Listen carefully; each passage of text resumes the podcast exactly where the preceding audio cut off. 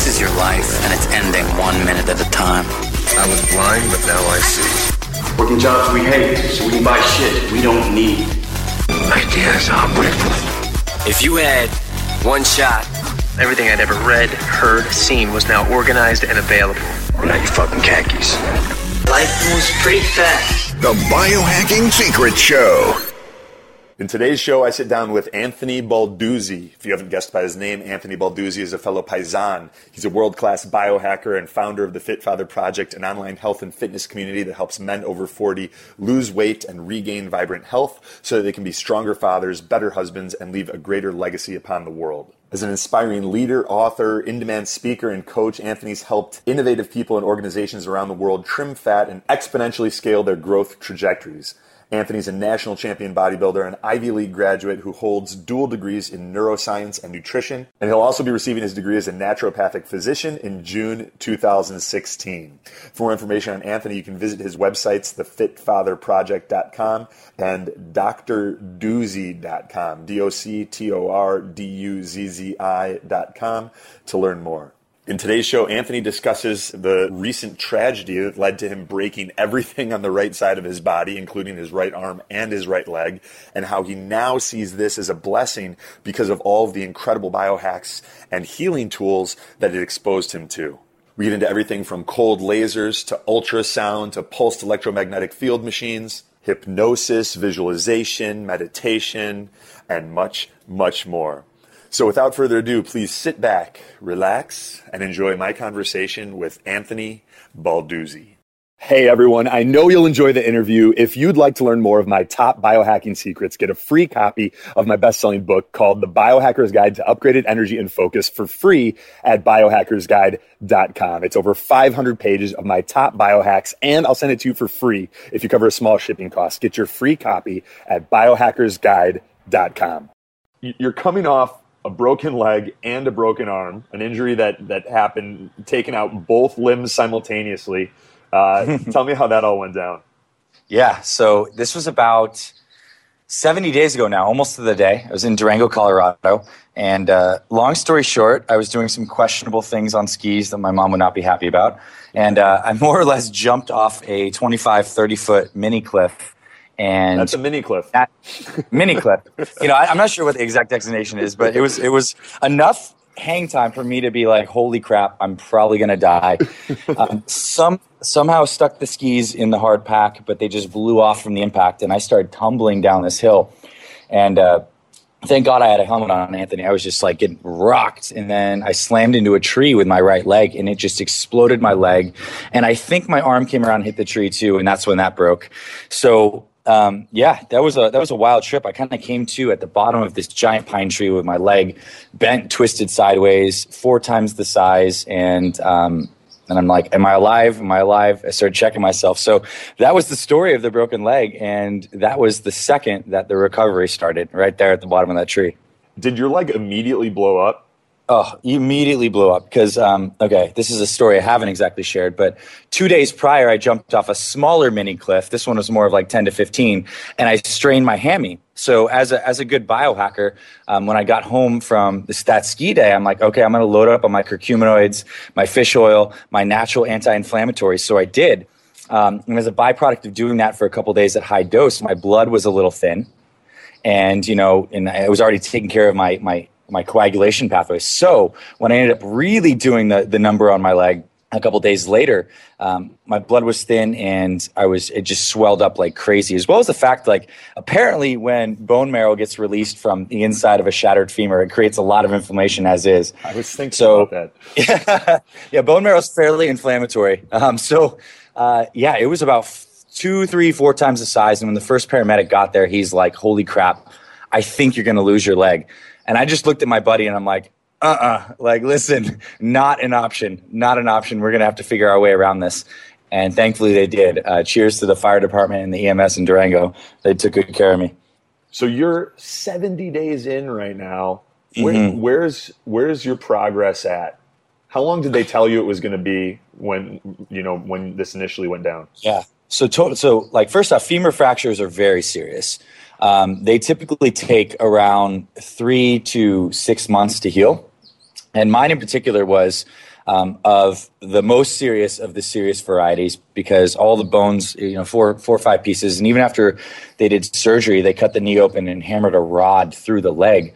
Um, they still had to leave two floating bone fragments um, like floating around. So, you know, if we have show notes, I'll be happy to post up my initial uh, post op x-ray but yeah so i had uh, they sent me home. They're like yeah we did a good job you know as best we could but i had uh, probably one third of my femur has just been floating in my leg um, hang, hanging out and that was a good outcome for surgery.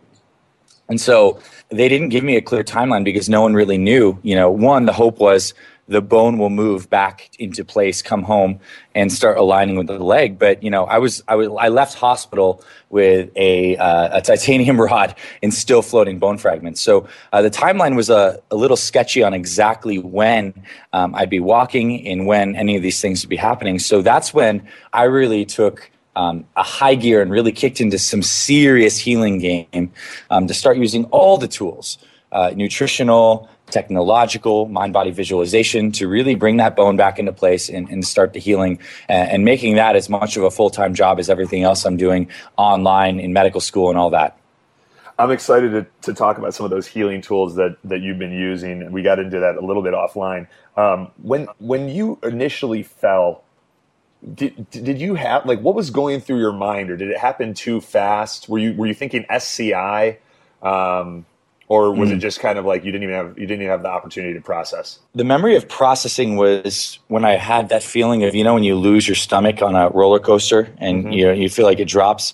When i was off the cliff that was the first moment of processing that i remember that i was like oh god this is this is not good. Like stick the skis. Let's do this. And i kind of got into a little bit of a warrior mode there.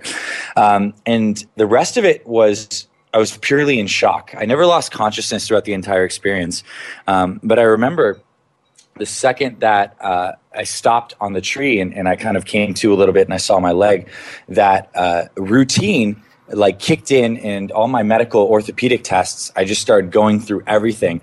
Um, and I was almost like these scripts are running in the background of my mind, and I, I was almost like a semi out of body experience where I was executing on uh, these medical procedures without really being, you know, cognizant and necessarily present. I was almost like the observer of the process that was happening. I wasn't even really as identified with my body at that point.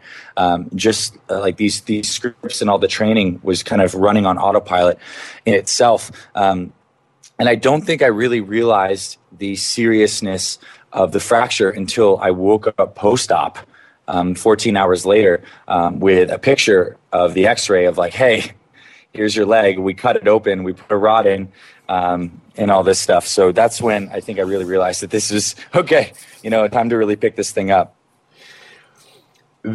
I consider you a very intelligent individual. And I was having a conversation with Andrew Huberman, who's the professor of neurobiology at Stanford, and he brought up mm. some really interesting research on the critical period in human beings and our ability to learn later in life than other animal species.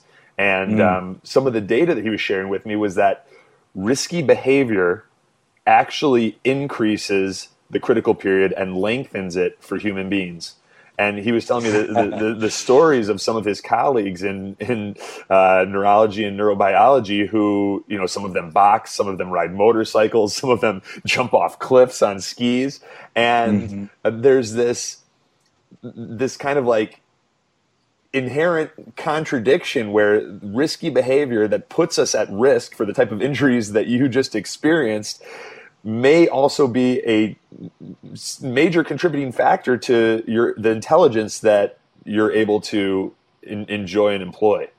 God, that's beautiful. Um, would you mind if I reflected a little bit of my experience on that? Please. Okay, so first off, yes, yes to all of it. Um, I believe it completely, and I think one of the big things is that when we're young and we're in these critical periods of learning and imprinting, um, there's so much novel stimulus around us. Everything's new. We're always learning, growing, shifting. And when we get older and we get more domesticated, um, we get into the process of creating stability and routine. And what I think the value, at least for me, in my own personal risky behavior, is that when I'm pushing that edge, um, be that of my physical capacity, um, that that edging on on that uh, the bleeding edge of what's possible with um, with the skis, with my physical capacities with lifting, um, creates that new novel stimulus and a little bit of that danger that I think creates um, this setting of, of neuroplasticity where uh, we feel the need to grow to survive. Um, which I think is is the, the primary impulse of humans. You know, we need to learn and develop our brains to become become self sufficient and survive in this world. And I think risky behavior can create a little bit of a shadow of that kind of early learning that we experience. So be that skis, be that setting PRs on on you know your exercise habits, um, be that even deep diving into a new biohacking style routine.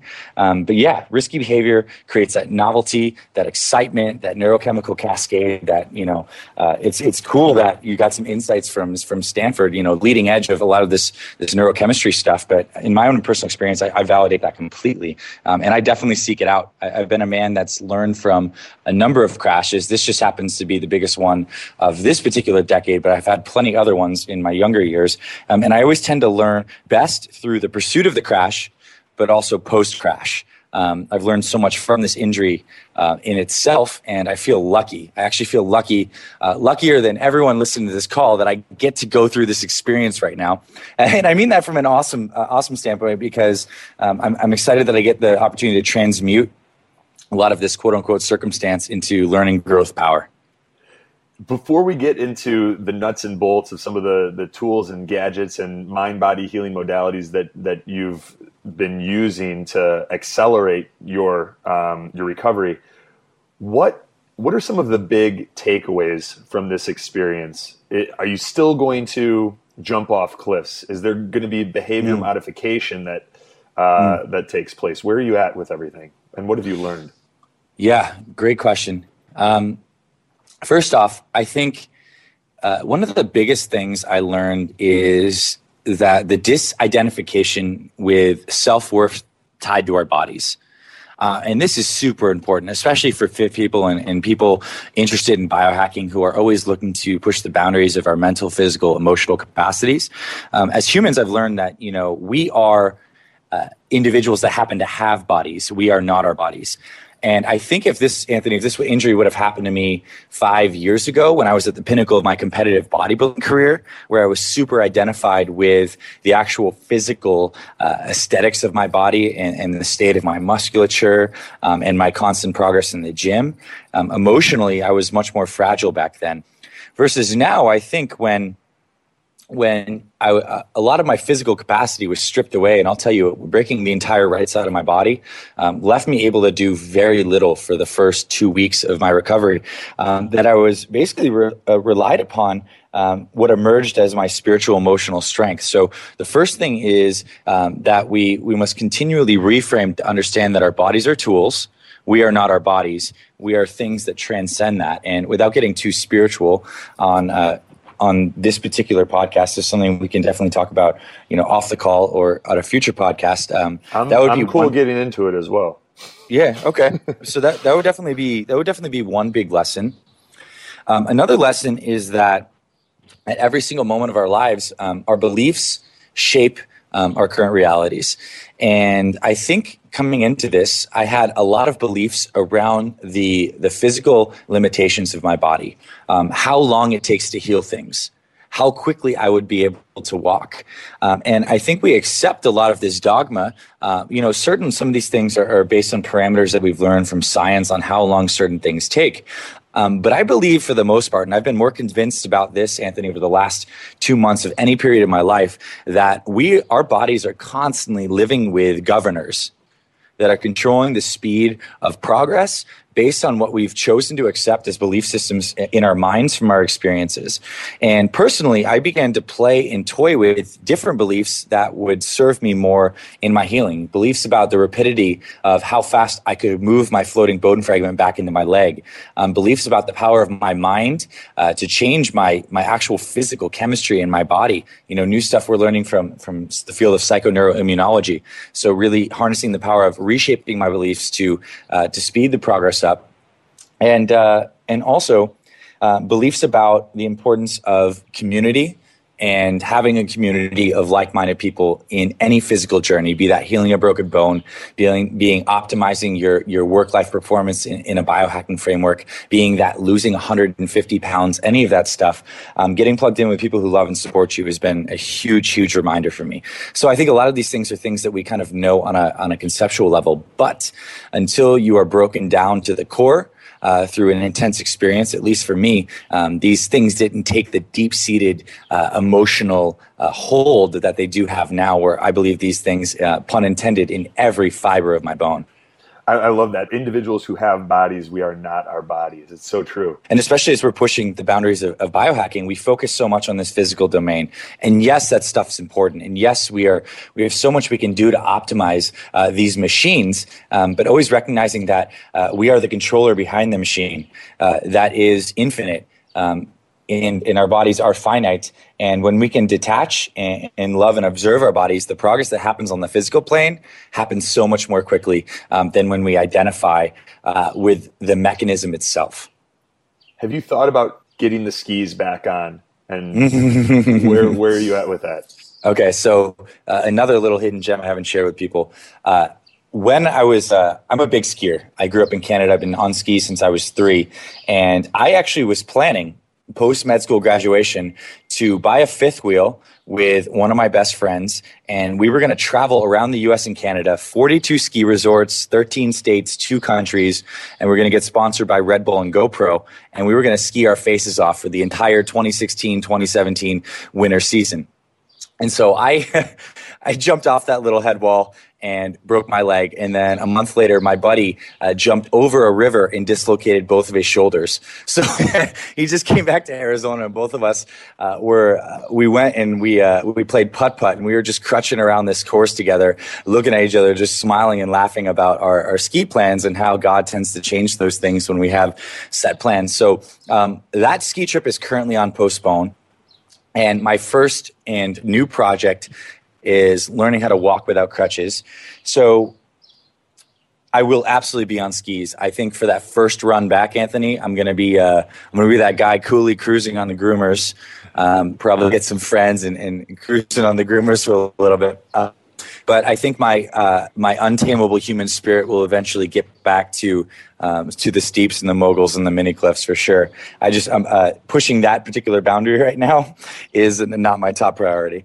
Yeah, I, I, can I can understand that. One of in 2007, I was on a double black with two of my best friends, and uh, one of them wiped out and went uh, back first into a tree, and mm. um, he's been since paralyzed from basically like the chest down. So he has the use of his arms, um, but he he became a paraplegic after that. And um, to say that to say that that hasn't changed the riskiness of the behavior that I engage in when I'm on ski trips. And you know, I don't know if it's if if it was directly related to that, but the frequency of my ski trips has decreased somewhat. and, um, and that that's probably more subconscious because it's not something I'm trying to avoid. But um, yeah, yeah it, it's kind of you know listening to your story and it's making me think I need to get back out there consistently and um, and, and challenge myself in these ways and not let that event um, you know, it, it, should change. it should change my behavior in a way where I'm not increasing my risk of a life-altering right. event. But mm-hmm. um, I, I, I, shouldn't stop having a good time with this stuff. What are some of the yeah, things? You, totally. What, what have you done to heal yourself so fast? Mm.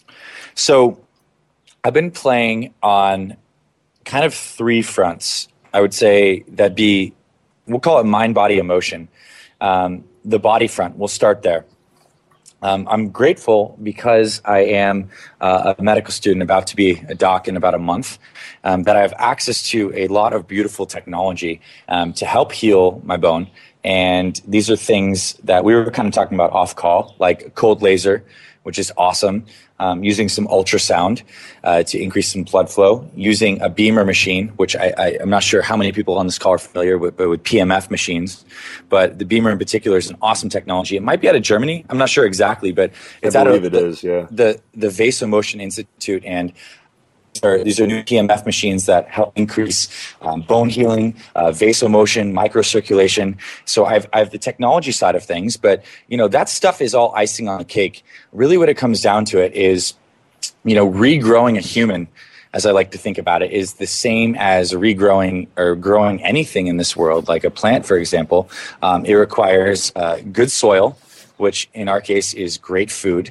It requires, uh, you know, rest, regeneration, and it requires time. It requires the proper amount of movement and exercise.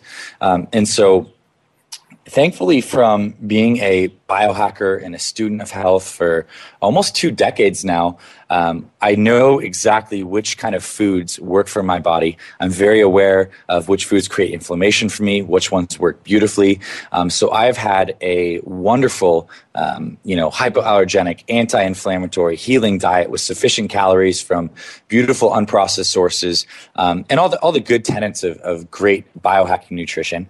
Um, exercise um, I've continuously loaded my leg. And I think a lot of people are surprised that um, I never had a cast. Even when I came out of the hospital and my bones were shattered and I had that rod and there was floating bone fragments, um, they, we found out from new research that you don't actually want to cast um, these these femur fractures, uh, you want to be basically weight loading from day one uh, to kind of stimulate those bones to heal. So I'm doing a lot of at home rehab exercises, um, and I have one of the most bulletproof uh, supplement regimens around uh, for healing bone that I've been doing as well. That's kind of on the body front. On the mind front, um, I've been doing daily visualization uh, that I like to call deep structure visualization, where I'm getting very somatic in my body um, through some breathing techniques, and uh, particularly, you know, reading your book, Anthony Wim Hof. I use the Wim Hof method before my visualization to get charged up, to get oxygenated, and to really get present with my body. And then I go into what I call a deep structure visualization, where I feel and actually visualize uh, my bones moving back into place. And more importantly, I feel the feeling of my leg being already healed. So I think this is a this is a subtle um, little trick with visualization when we're trying to create change in our bodies um, is that we don't want to necessarily visualize the process. We want to visualize and feel the end result and ex- feel gratitude around the end result. So when I get into meditation after my breathing and I get into my deep structure visualization, I'm feeling the feelings and expressing the gratitude throughout my entire body to the point where I'm tingling of my leg and my arm already healed. So, outcome oriented visualization um, and feeling those structures, how they feel when they're healed, feeling myself doing all the things that I love doing with my healed leg. Um, and I think that's a, that's a subtle but powerful benefit that I found through my own uh, biohacking and experimentation helps create more power in the visualization um, than focusing on the process of, oh, I want healing, I want healing versus I am healed. Uh, it's subtle, but it creates a, a much stronger effect with the use of visualization. And I, and I, really call that practical deep structure visualization. It's something anybody can do. Um, to even, you know, I've been playing around with this now that I've, I've started lifting weights again, Anthony, uh, helping my recovery from workouts. I'm expressing gratitude for my strengthening muscles and my my increased healing. Um, I, in between sets, as I'm breathing, I'm expressing gratitude for the the strength that I've achieved from this workout. So um, I'm applying this subtly, and I think a limiting belief we have, I, that, that at least I have, so I won't generalize this to everybody, is that healing takes a lot of time. And I think when we believe that, it, it, does. It's a self fulfilling prophecy. And I've been playing with the belief that healing can happen overnight. And I'll tell you, I've had uh, some miraculous nights, one in particular where I was getting very comfortable in crutches around a month into the healing journey. And because that, there's that risk taking, uh, growth oriented part of my brain. And I decided to try this little 360 thing in my mom's kitchen. And I crashed hard on my leg and I felt bones crunch. And for that next night, I spent around four to six hours in this kind of trance like healing state. And I woke up uh, the next morning with my leg uh, feeling amazing again.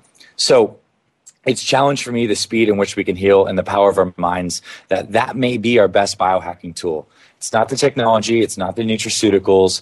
Um, it's really that our minds can create infinite change in our bodies through directed focus. I love it. Uh, this something, are you using guided audios or mm. are you taking yourself through the process?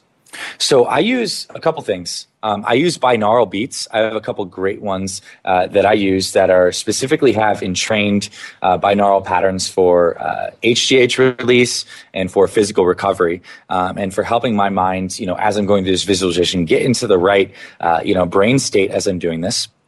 Another tool that I absolutely love. Um, that helps me stay super consistent because here's the thing i'm sure everyone out here is try, like if you've tried a, a, meditation visualization practice before you do it for maybe like a couple days a week and, and it might, if it doesn't stick you don't get gains. So something that i found really useful is using uh, an app called insight timer totally free and they have some good pre-recorded uh, sounds and audios and i set a 20 minute timer that has five bells that runs me through the five phases of my particular visualization. Um, and it also tracks my meditation. So I have a log that shows me that I've done, you know, 15, 20, 30 days in a row. And I have some of my friends on there who I've taught my technique to, um, who we do this together, that we have some social accountability. So, um, yes, I use binaurals. Um, but more more importantly, I think a, an app that gives you structure, like Insight Timer, and that gives you some social accountability, is really important for actually being consistent with a visualization practice. And and I would also recommend if someone's considering starting this, to start super small like even one minute, five minutes. Like missed reps don't help you build consistency power. Um, you know, 20 minutes, you know, is is uh, if you haven't been doing it regularly, can be a pretty big commitment to start. But even starting with a four or five minute, one minute visualization is is an incredible way to get started. Uh, that said, there is there's a lot of benefit from getting into state, which does take sometimes a couple minutes. But um, but start small and stay consistent would be my recommendation for anyone starting a visualization practice.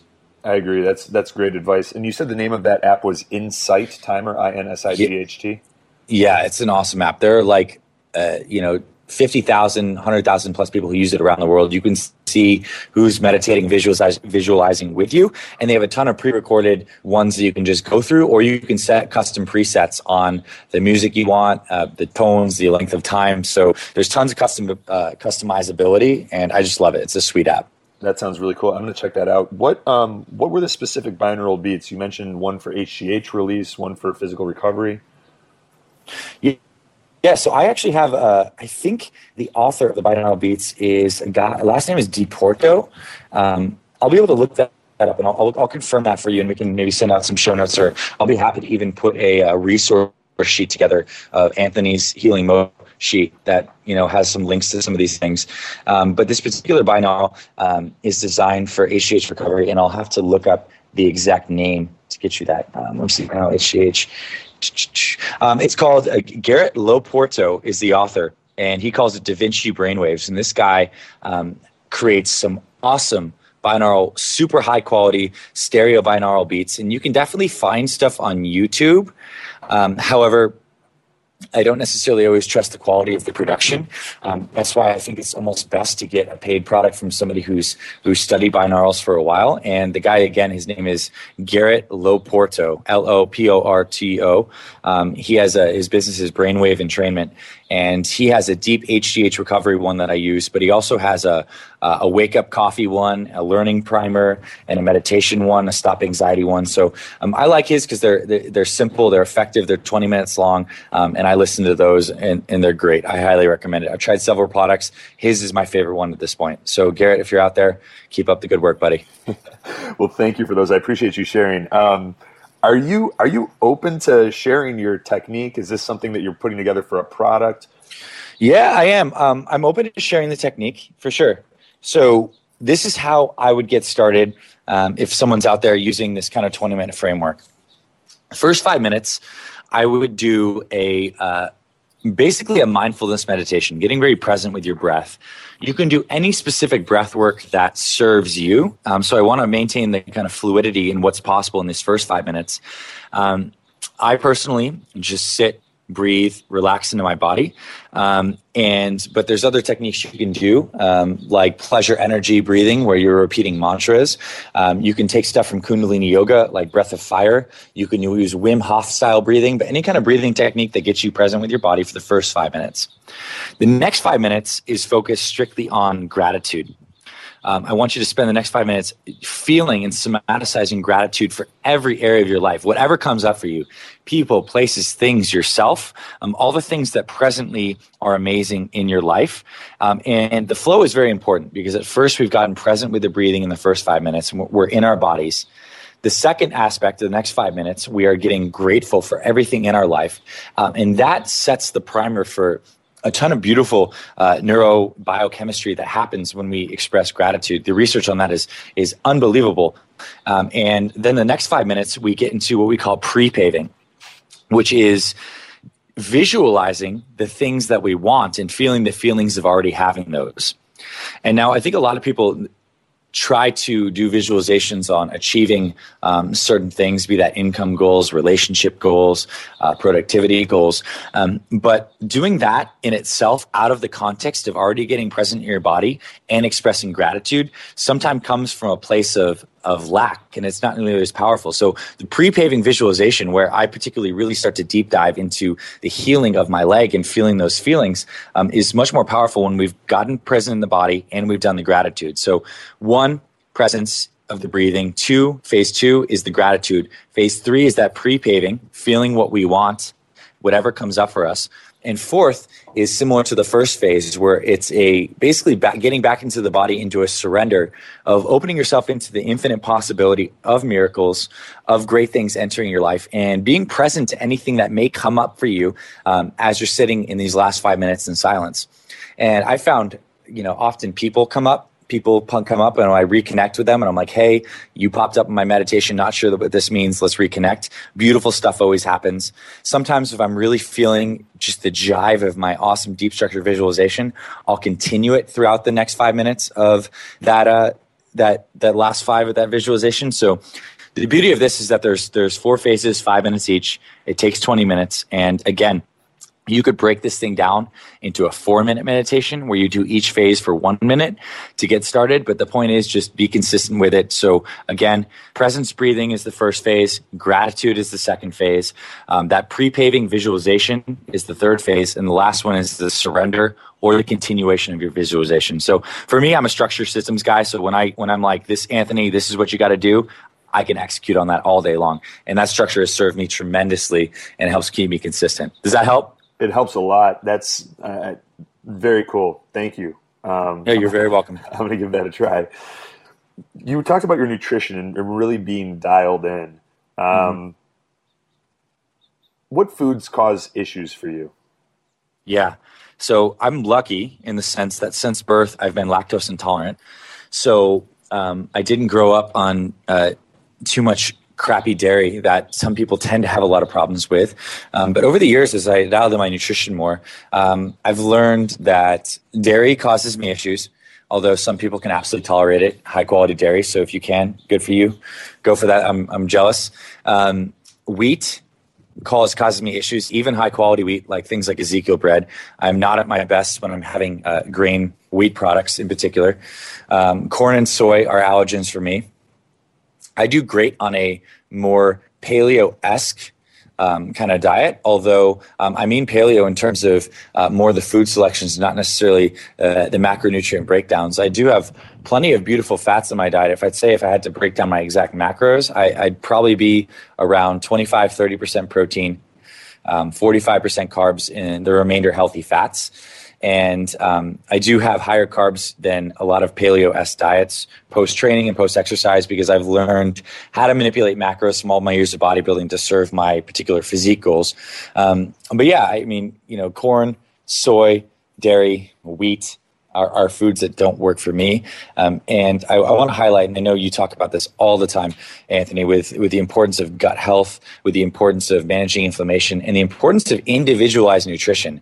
Like just because these foods don't work with my body, there are people that are fantastically healthy um, with high quality dairy in their diets some people heck some people can even do well with with really high quality unprocessed wheat in their diets i think that's those people are more rare um, but again, it, it, takes testing, biohacking, and, and really dialing in your physiology is about testing, doing food elimination diets, figuring out which foods work for you, reintroducing, noticing your symptoms, keeping a food journal, things like this.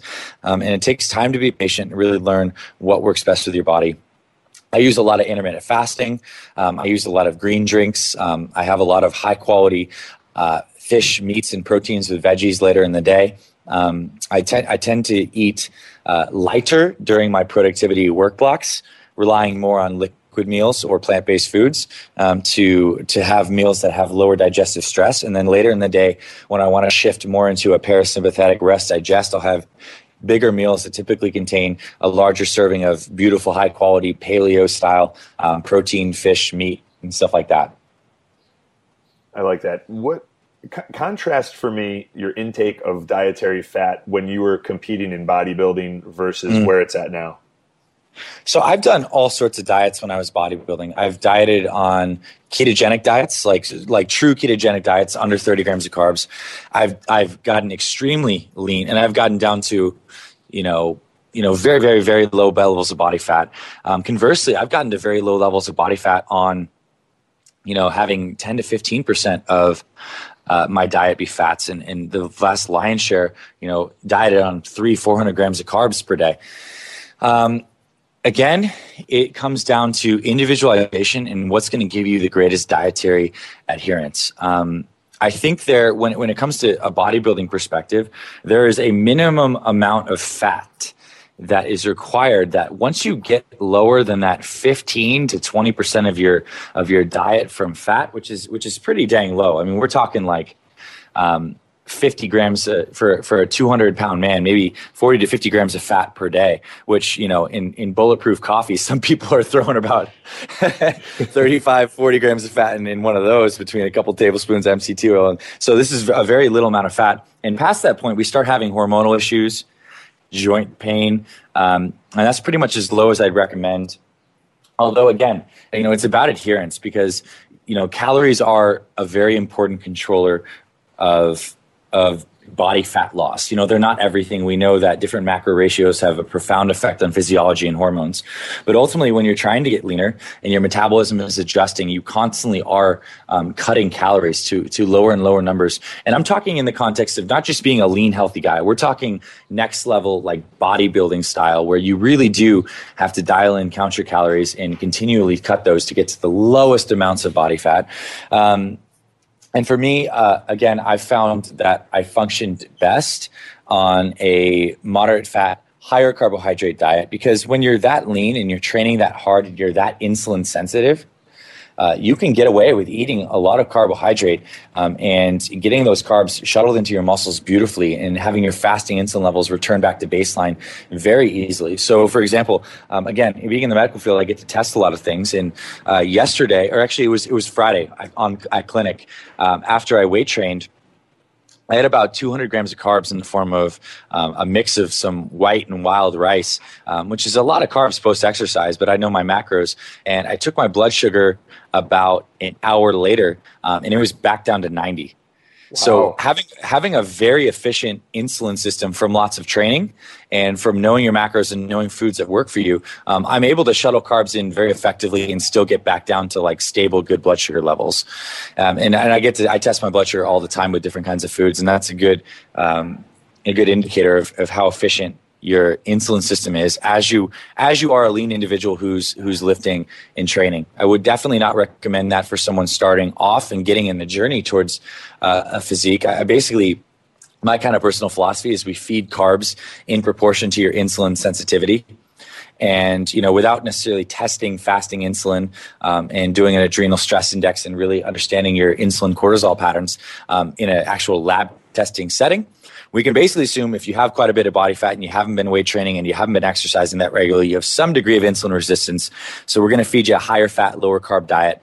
And as we continue to improve your body comp, as we continue to get you leaner, um, we can play with increasing the carbohydrates, particularly in the post exercise period when we have all this beautiful physiologic change like that GLUT4 translocation and all this great stuff that happens. So um, the carbs go higher as you get leaner, and then you find your sweet spot where you feel good, your energy levels are good, the level of leanness you have is good, and most importantly, the foods you love to eat are good right? So, because when you restrict any one given macronutrient too much, be that carbs or be that fat, uh, our brains start to see scarcity.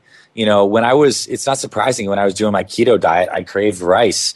And when I was, when I was having my really high carb, low fat diet, I wanted avocados you know, so finding that balance for you is super important. I hope I hope that helped and I didn't get too scattered as I was kind of brain dumping on some of this bodybuilding stuff. No, that's great, and I'm um, I, I'm on a somewhat of a in a sleep deprived state after last night. We just we just had a ton of stuff going on, but I'm loving this. um, what are your go-to carb sources? You mentioned a mix of white rice and wild rice. Is that is that basmati? Is that jasmine? And then what are some of the other ones that you tend to uh, include in your diet more frequently?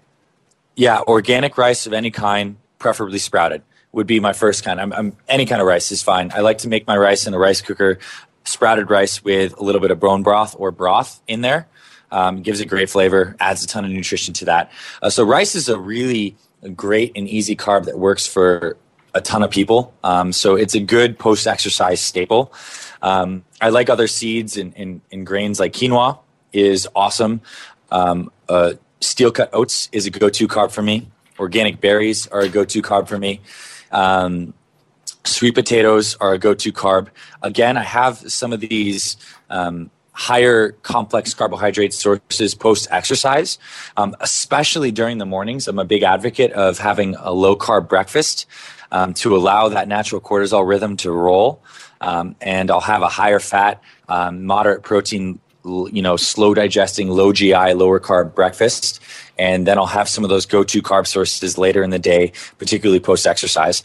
Um, go to proteins are, um, are small, low mercury fish so sardines, I eat a ton of those. I wild salmon. Um, I'm a big fisherman myself, so I catch a lot of wild trout that I eat. Um, I like like, like grass fed beef. I'm a big proponent of old school ancestral nutrition in the sense of including organ meats, like grass fed liver in the diet. I think we don't do enough of that.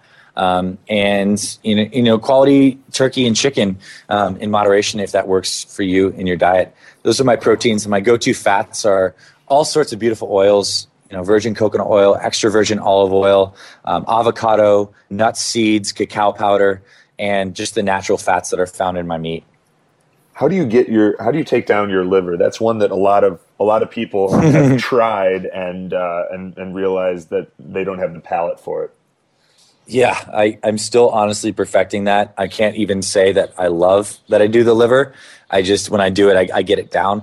But the best thing is is getting some kind of uh, for me some kind of gluten free uh, crust. You can use like almond flour or some kind of gluten free panko crust on the liver. You soak the liver in egg um, in the egg yolk and you you crust it and you pan fry it in there with some onions and I actually crock in a couple cage free organic eggs in the skillet with the liver and that seems to be the best way to do it. Um, soaking the liver overnight in something like almond milk helps to take a little bit of the liveriness out of it. Um, a lot of people who just buy liver and try to cook it right away and get their butts kicked.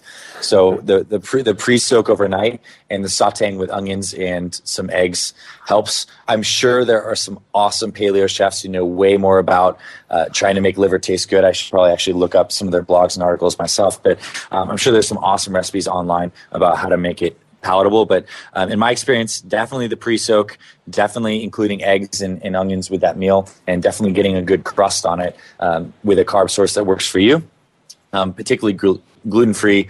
But make sure it's not any of the, the crappy gluten free stuff like tapioca starch or um, refined white rice powder. Get something good. I'm going to have to try that. I've played around with a number of different types of liver and preparations, and, and I've settled on occasionally doing some Braunschweiger from U.S. Wellness Meats, and that I'm, I'm able yeah. to take down at least. Um, but I, I, that sounds like a pretty tasty recipe, or at least oh, man. tolerable. Yeah. I love that you mentioned Wellness Meats. I, I, love sourcing my meats from them. They're fantastic. Yeah, it's a great, great company. Um, what are some other tools that you've been using to accelerate your healing that you plan on keeping as a part of your routine for optimization? Yeah. Um, okay, so we were just talking about this off call. Um, I, I owned an infrared heat lamp before my injury, but I didn't use it as consistently as I do now. So um, when I'm working, I'll often put if there's things that are sore on my leg, I'll lather my leg up with some castor oil and some topical magnesium, and I'll put that infrared heat lamp on there. So I'm going to be doing that a lot more as uh, as I continue, even when my past when my legs healed, because you know as we're as we're training and living hard and playing hard, um, we do get some some bumps and bruises, and, and, these are things that can easily be healed while we're being productive with things like an infrared heat lamp and some castor oil and some topical magnesium. Um, I'm going to continue. You know, the nice thing about being um, a physician and having access to a lot of these these kind of things is that I do have access to a lot of acupuncture needles. So whether you go get dry needling done or have acupuncture done by a traditional um, TCM acupuncturist, um, I love the effects of of acupuncture on um, on muscles, on moving the body energetically. So I'll be doing a lot more of that. Um, at, at, our school clinic, we have access to these these uh, PEMF BEMER machines. I'm going to buy one and I'm going to sleep on one. They're they're very expensive, but I think it's one of the the greatest things we can do for our health is is using um, some of these you know maybe BEMER or other technologies that help our bodies with vasomotion and my, microcirculation, particularly while we're sleeping. Like I love those high leverage things, Anthony, where I can just set it and forget it. Like if I can mm-hmm. sleep on a BEMER pad and I'm waking up and I've, I've just had, you know, eight hours of regenerative healing overnight and not even have to think about it. Like that's the kind of stuff I want in my routine. Um, I've been doing a little bit of cryo, which is enjoyable. We have one at the clinic, is and it's great. I've seen you hopping around in some some cryo tubs a couple times too, so I know you are a fan of that. And and the visualization. I think the visualization is probably the biggest new thing that I added in that I will continue with this 20 minute habit uh, every single day, you know, past the point where I have a quote unquote requirement for healing a bone. Um, I'll be using this to, to pre-pave um, healing and body success for the rest of my life. I, I, really like that addition of the castor oil and the topical magnesium. That's one that I haven't used before. What type, do you have a specific brand of heat lamp that you use? Um, or is it just it's, it's it's one of those TDP ones off of Amazon. Yeah, um, mine's not. It's it's it's it's of average quality. You know, there are great heat lamps. Mine was maybe around 150 bucks, but you can get a much better one. But it gets the job done. And I've had it for over a year, year and a half now, and I've clocked a lot of hours on that puppy, and it's still holding up just fine. So you know, it's easy to get one off Amazon, a TDP lamp.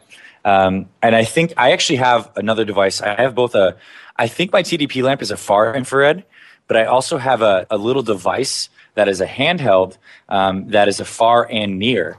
And it can shoot both frequencies at once. I don't actually know the brand. My mom just gave that to me, um, and I tape it on my leg sometimes when I'm working.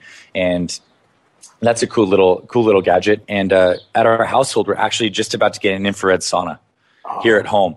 So cool. I'm gonna be I'm gonna be in uh, a happy man in there as well. Are you getting a sunlight um, I think it actually, I think that might be the brand. Mom's spearheading uh, this one. I got her nerding out on all this biohacking stuff, and now she's just buying everything, which is great. Get your family on board with the health stuff. It just like makes everything that much better. Um, but it, yeah, it might it might be one of those. I'm unsure on the specific brand actually. Nice. Um, how much do you sleep a night? Mm, depends. Seven and a half hours is is my minimum ideal. I'm not going to lie. Some days when I have to finish patient charts and I'm working on the business and I'm cranking like you were last night, uh, I do get around six hours. But my sweet spot is seven and a half hours um, on most productive days. And if I can swing uh, nine hours on the weekend, that's ideal. Um, I have a lot of, I'm, I'm very concerned about sleep hygiene um, using blue light blocking glasses and, and f.lux on my computer to, to limit blue light exposure and winding down, trying to get off the computer uh, late at night as best I can. I've been sleeping with uh, actually a, a sleep mask and earplugs. And I sometimes use my Zeo. Are you familiar with the Zeo alarm clock? I've, it's been mentioned a few times. I haven't tried it. What's your experience been? Okay, so it's cool because uh, basically this is a this is a cool alarm clock that has a little bit of a, a, headband that you put on. That somehow they've developed a technology that is able to read um, the current time that you're in in any given sleep cycle, and it tracks it and gives you the data.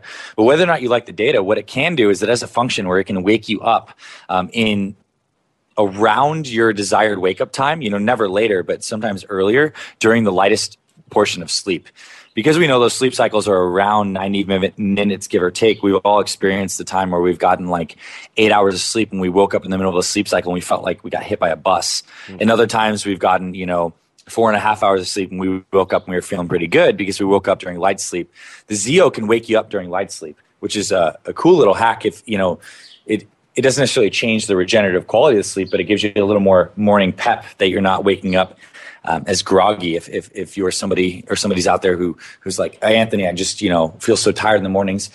So the Zeo is a cool little trick and getting a little morning sunlight. I like to get out, crutch out onto my grass and get my feet on some wet earth, do a little earthing, get some sunshine. And, uh, and yeah, that's, that's pretty much the move there and and I, I am also on the tail end of my night. I'm using those those uh, HGH um, deep sla- uh, deep brainwave entrainment binaurals as I'm going to bed. Um, when I when I do that in the visualization at night, that helps a lot too. It's super cool. I mean this this sounds like a full time job, but a fun full time job.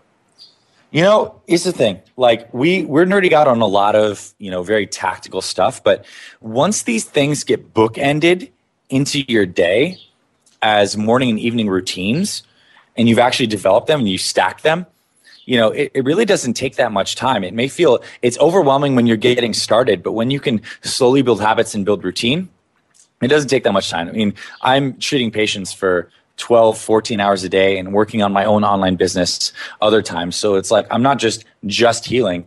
I've just so happened to have built routines that enable me to do everything in my life at the same time. And bookending the day as any biohacker with a morning routine and an evening routine that has the tools and tricks that serve you specifically for your main goals is the most important thing because there's we are in an age where we are learning so much and there is so much information out there on all the things that we could be doing with our bodies and like even your book for example i mean you you could spend 10 years going through all the beautiful information you compiled in there. And there are so many different tools tactics and tricks we can have.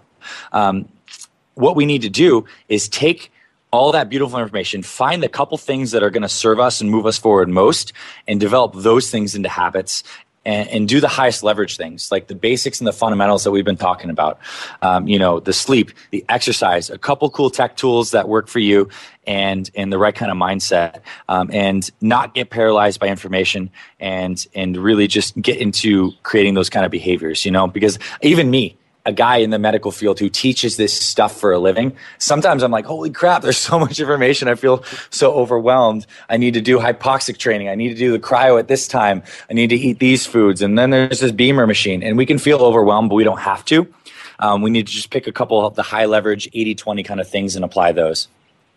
I agree. That's that's great advice, and it can be it can not just be overwhelming, but we can find ourselves feeling like information accumulation is benefiting our life.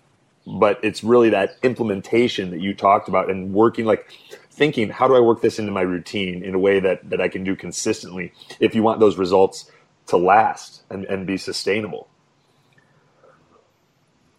What's mm-hmm. exactly, and we're we're all the long game, right? I mean, yeah, we're we're we're here to to be looking amazing at 500.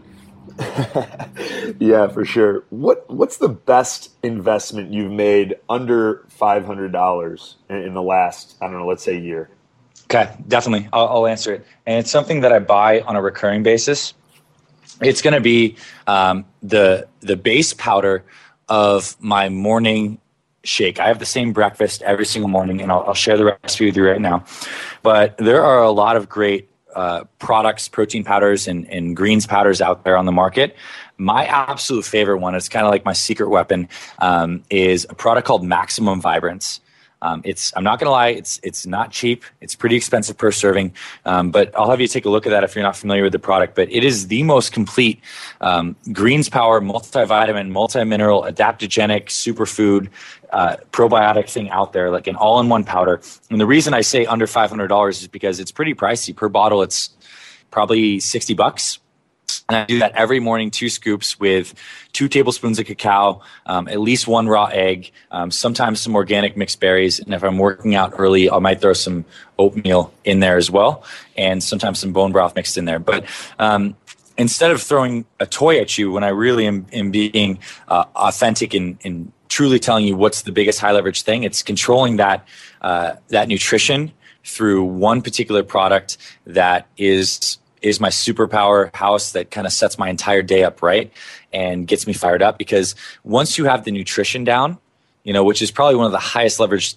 tools we have to play with as biohackers, you know, everything else is, you know, is is secondary in my opinion to getting the building blocks in the body right away. Um, and I consider it my my nutritional insurance policy. I know after I've taken Max Vibrance um, that I'm good for the day. And I don't even know the guy. I, I, talk about this all the damn time. I don't even know the guy who makes this product. It's so good. He should be paying me royalties and kickbacks because I have had hundreds of people on this product, um, and I'm not affiliated with them in any way. It's just it's just a damn good product. I'm going to give it a try. Um, I'm in the market yeah. for a new greens greens mix that, or at least a, a compound that contains the uh, the green phytonutrients. Yeah, check out Max Vibrance. You're going to be blown away. Where do you get your bone broth? Make it, make it. Well, I guess I do. I do sometimes buy it. I buy my chicken bone broth from Whole Foods. Um, they have actually they have some in these box cartons, which is great. Um, but I actually do boil down some some grass fed bones that I get from U.S. Wellness Meats myself, and uh, and that's the best way. You get so much more collagen, and, and you can create a beautiful bone broth. Uh, I, am going to give a shout out to my friend Dr. Kellyann Petrucci for her bone broth book you know she's got a ton of recipes on how to exactly go about uh, making the bone broth from prepping the bones with some apple cider vinegar and all the stuff that you can throw in there um, i do buy some some chicken broth that's prepackaged from whole foods and that's good for convenience sake but making the stuff at home with the right kind of bones you just really can't beat that and last question about your shake the is, is it raw oatmeal that you throw in there yeah totally straight raw totally straight raw and I just get the I get Bob's Red Mill, the organic quick cook, yep. and I just blend that blend that puppy up, and uh, it's totally fine. I guess the raw the raw oatmeal thing is something I got used to on my bodybuilding days. You can mix protein powder and raw oatmeal, and it tastes absolutely delicious. yeah, I agree. It's um, it gives it a little bit of if your if your diet's dialed in and you're not able to enjoy the desserts at the frequency that you would otherwise wish, sometimes a little bit of oatmeal in your shake goes a long way. Mm-hmm. Um, last question. I want to be respectful of your time, and you've shared so much already. It's it's great. If you if you could only have five supplements or pharmacologics to enhance cognition and mm-hmm. mental clarity, uh, what would they be? You can include either supplements or um, yeah. You know, or, or medica- prescription medications. Got it. Okay. Um, one would be a really high quality choline source. And, you know, one, uh, that's why I'm a big proponent of actually including um, beautiful, raw, cage free eggs in the diet. Um, for some of the lecithin that's in there, but um, GPC choline or another choline source would be part of that. Um, personally, I would stack that with caffeine with some theanine, um, some kind of uh, piracetam, um, either straight piracetam or Noopept, which would probably be my preference. And meanwhile, while I'm doing that, I would probably be drinking some organic green tea.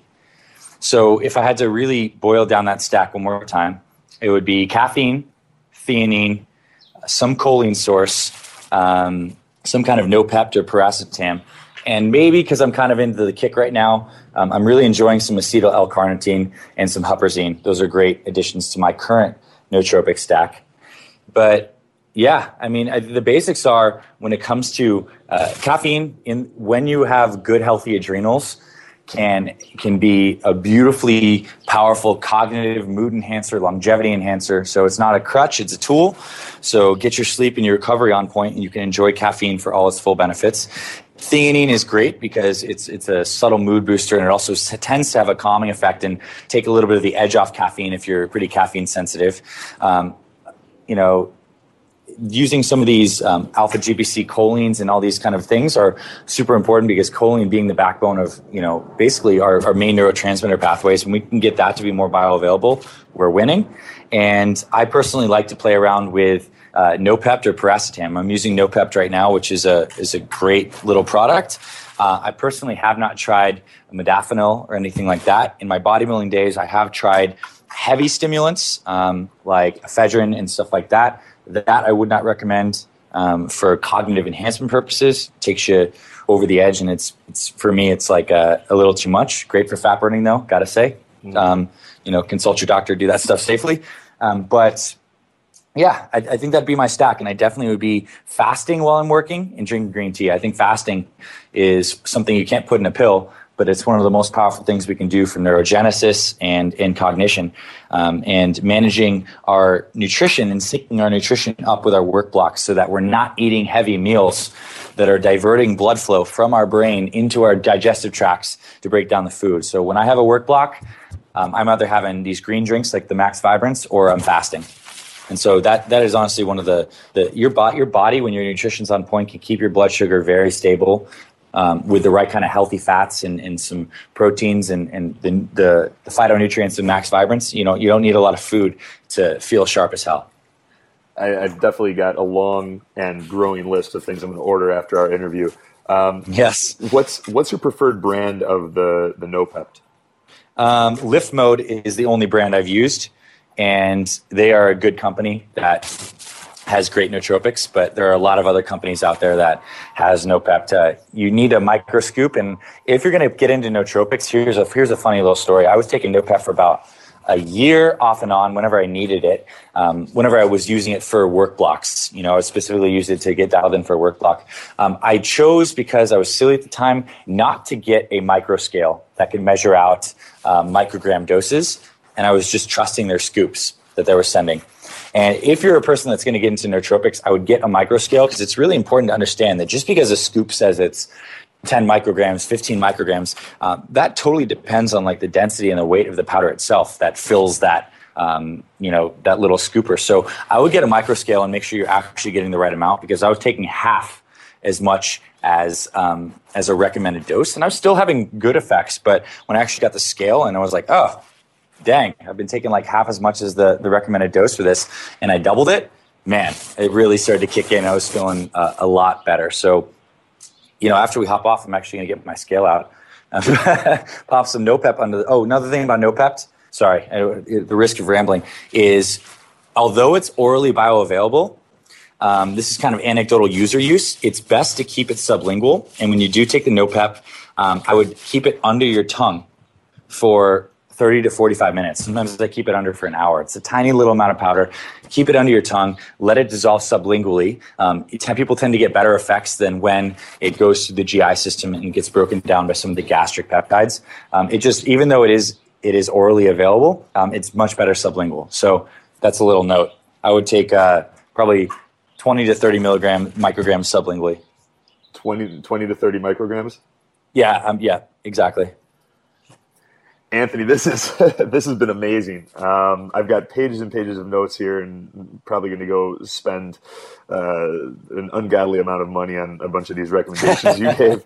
For for people that are are sharing those sentiments, where can they? What what are you working on right now? What have you got coming mm. out, and where can they stay up to speed with uh, with everything that that you're that you're putting together? Totally. Okay, so I got a couple fingers out in the world right now. Um, I have a passion project for helping men with their fitness. And I run a website called Fit Father Project. That's fitfatherproject.com. And that's the place to go if you're a person that really uh, needs to get the fundamentals of your fitness, your exercise, and eating handled. Um, I do personal level, high level coaching on uh, biohacking, you know, lifestyle optimization, and this kind of stuff. And uh, I'd like to get connected on Facebook, which I've been doing. You, have been seeing it, but I've been very consistent with my my daily Facebook journal. So they can find me, Anthony Balduzzi, on Facebook, and you can find me, message me, follow me and we can connect and we can chat and we can see um, if we'd like to work together or learn more about what you're up to in terms of um, routines and, and, stuff I might be able to serve. So and uh, I will be launching another cool news, doctorduzzi.com, which is going to be my doctor brand coming out in Q3 of this year. So around uh, August, September, I'll be launching that. And uh, this is where I'm going to be creating a hub. And you and I are going to be nerding out, Anthony, on all things biohacking, nutrition. And uh, we'll be continuing to spread the good word about this beautiful uh, op- life optimization we've been talking about here today. Anthony, this has been great. Fitfatherproject.com Anthony Balduzzi on Facebook. I'm looking forward to doctorduzzi.com and what you've got in store for that. Um, I appreciate you taking the time to talk, brother. This is this has been a really enjoyable and insightful interview. Thanks, brother. Great having you. Bye. Bye. This episode is brought to you by adrenalquiz.com. If you're concerned about your stress levels and how they might be affecting your health, I highly suggest you head over to adrenalquiz.com. Adrenalquiz.com is an easy to use tool for calculating and evaluating different stress related systems and the effect they have on your body. It's also the first step in understanding how to reset your adrenals to lose weight, maximize your performance, and increase energy. I was absolutely floored when I took the quiz and realized how stressed my body actually was. And since following the program, I've noticed great improvements in my energy, my focus, and just feel like I've experienced an overall physical and psychological reset. So if you're ready to let go of stress and reset your body, I encourage you to check out adrenalquiz.com. That's A D R E N A L quiz.com. This episode is brought to you by the Earth Pulse PEMF Sleep on Command device. If you're looking for better sleep, enhanced mitochondrial function, improved performance, and accelerated recovery, I highly recommend you check out the Earth Pulse. Within the first week of sleeping on my Earth Pulse, I was seeing improved exercise performance, delayed onset of fatigue. I noticed more energy during my workouts, and I was able to break the three minute mark on a static breath hold. I now sleep on my Earth Pulse PEMF, which stands for Pulsed Electromagnetic Field device, every single night. I have the one that has two coils. One goes under your pillow, one goes under your mattress, and I take it with me when I travel. I don't leave home without it. Every time I use my Earth Pulse, I wake up feeling clearer, calmer, and more energized. And I can tell the difference if I skip using it for a few nights. What's even cooler is it's incredibly easy to use. I just put it in manual mode, set it to 9.6 hertz, and about 15 minutes before my alarm is going to go off. And that's it. It's very easy, just a couple buttons, and the performance enhancing benefits are profound. To learn more about the Earth Pulse and check out some of the scientific literature, you can go to biohackingsecrets.com forward slash Earth Pulse. That's biohackingsecrets.com forward slash E A R T H P U L S E.